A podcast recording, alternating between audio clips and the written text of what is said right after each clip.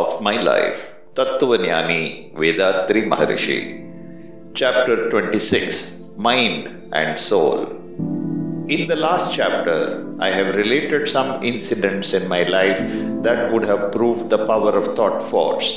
I think it will be worthwhile to dwell on this subject a little longer and explain further as to how a thought becomes such a potent force. Mind is only the projection of the soul or the life force, the sum total of its activities and experiences.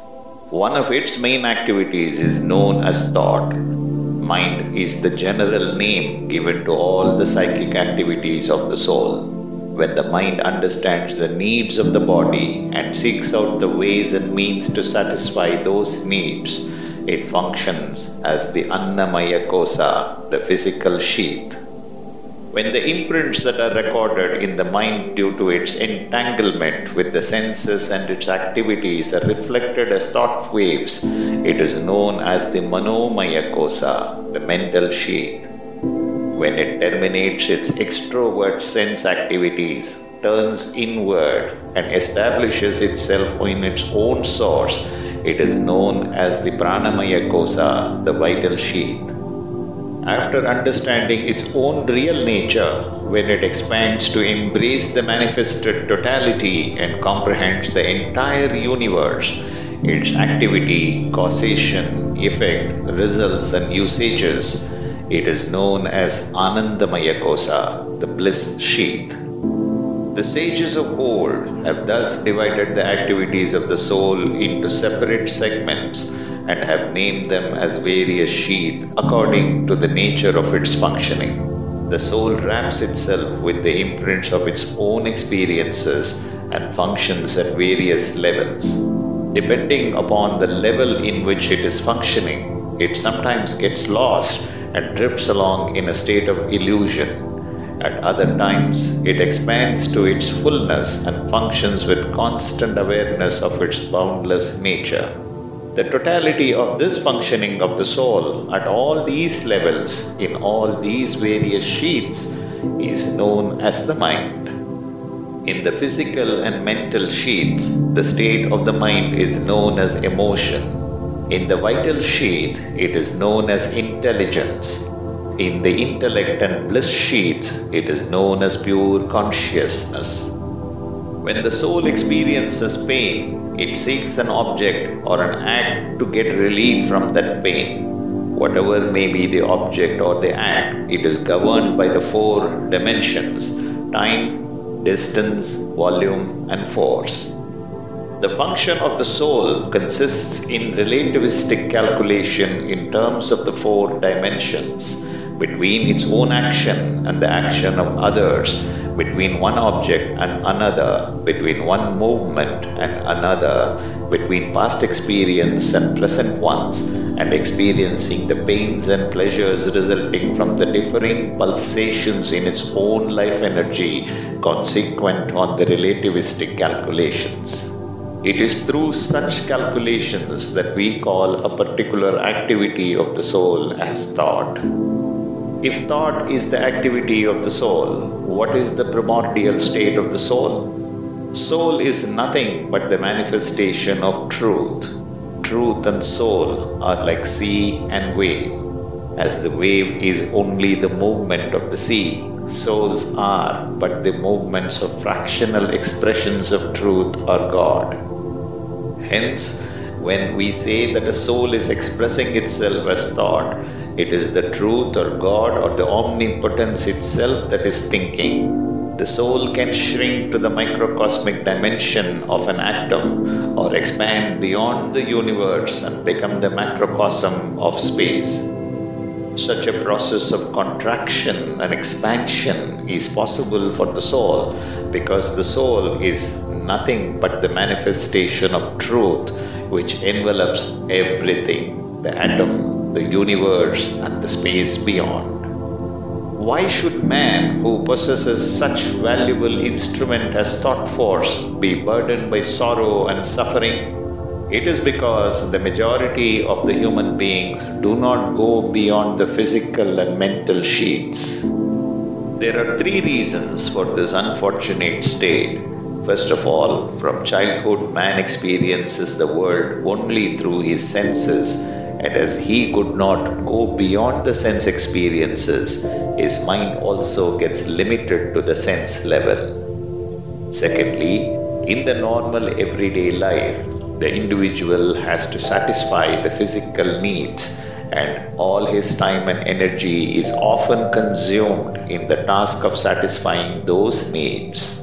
Hence, he has no opportunity to go beyond the physical level and realize his own hidden potentialities. Thirdly, the present day educational curriculum is centered around the manifested objects and does not take the individual beyond the manifestations to the real source. The majority of human beings never understood properly the meaning of life and the manifestations of pain and pleasure sensations. All their actions are performed in such a state of ignorance, bring pain to themselves and to others, and through continuous chain actions affect the entire human community generation after generation to help such people and to save the world from much painful consequence, our forefathers chalked out a way of life which is known as the path of devotion. These men of wisdom enunciated the theory of creation and introduce the concepts of the creator and creature and the subsequent ideas of virtue, sin, hell, heaven, worship of God, and other natural phenomena. Guided by these ideas, the common man, out of fear of punishment and the desire for reward, regulated his life in accordance with the norms propounded by these leaders. But with the advance of scientific knowledge, the majority of human beings refuse to believe in the rituals and mythology. Moreover, with the advent of quicker and faster means of communication, the people of the world had greater opportunities of knowing each other intimately. And as each country had its own mythology, the whole structure crumbled through a comparative study on the basis of a rational and scientific approach. At the same time, the path of knowledge lay hidden and was not available for the enlightenment of the common man deprived of traditional belief through the advance of scientific knowledge and unaware of the way of wisdom because it was hidden from the public view, the ordinary man sunk further and further into materialism and got converted into a pleasure seeking machine. What then should we do to make the world a better place to live in? First of all, a clear elucidation of the purpose and meaning of life should be available for everyone. Secondly, there must be facilities for the systematic training of the mind. We must also plan and channelize our activities in such a manner so that we can march towards a world government where all nations will be the willing and constructive members.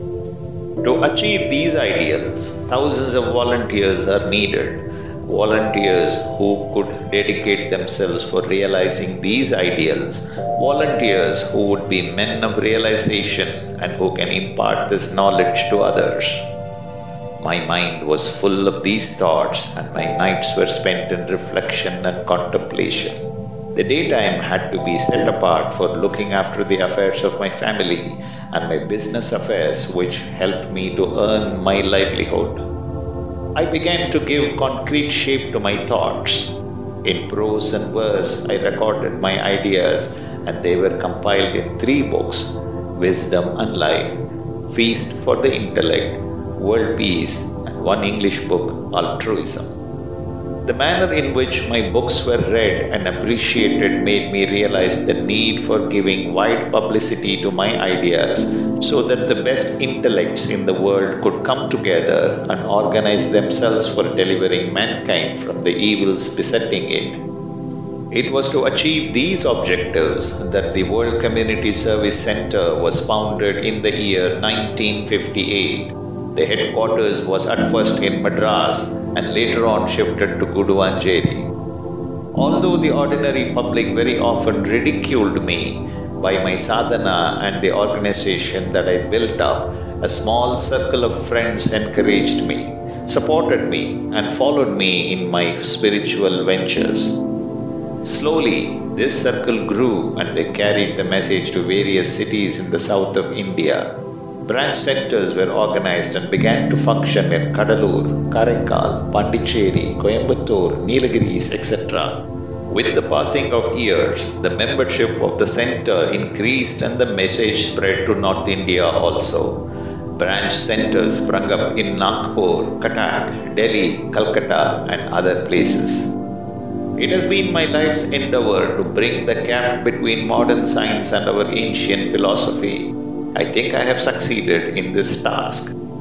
There is no conflict between science and spirituality, between reason and truth. In fact, there cannot be any such conflict. If the nature and purpose of life were correctly understood, and if there is a proper appreciation of man and his relationship with nature, all our problems can be successfully solved and there will be end to all the conflicts that arise out of misunderstanding the principle of life. If these fundamental ideas are properly understood and accepted by men and women throughout the world, especially the intellectual world, I am sure that there will be a renaissance in every field of human activity which will lead to the flowering of the individual and the community and which will result in an enduring world peace. கடமை அறவாழ்வின் நாட்டத்தே சிறக்க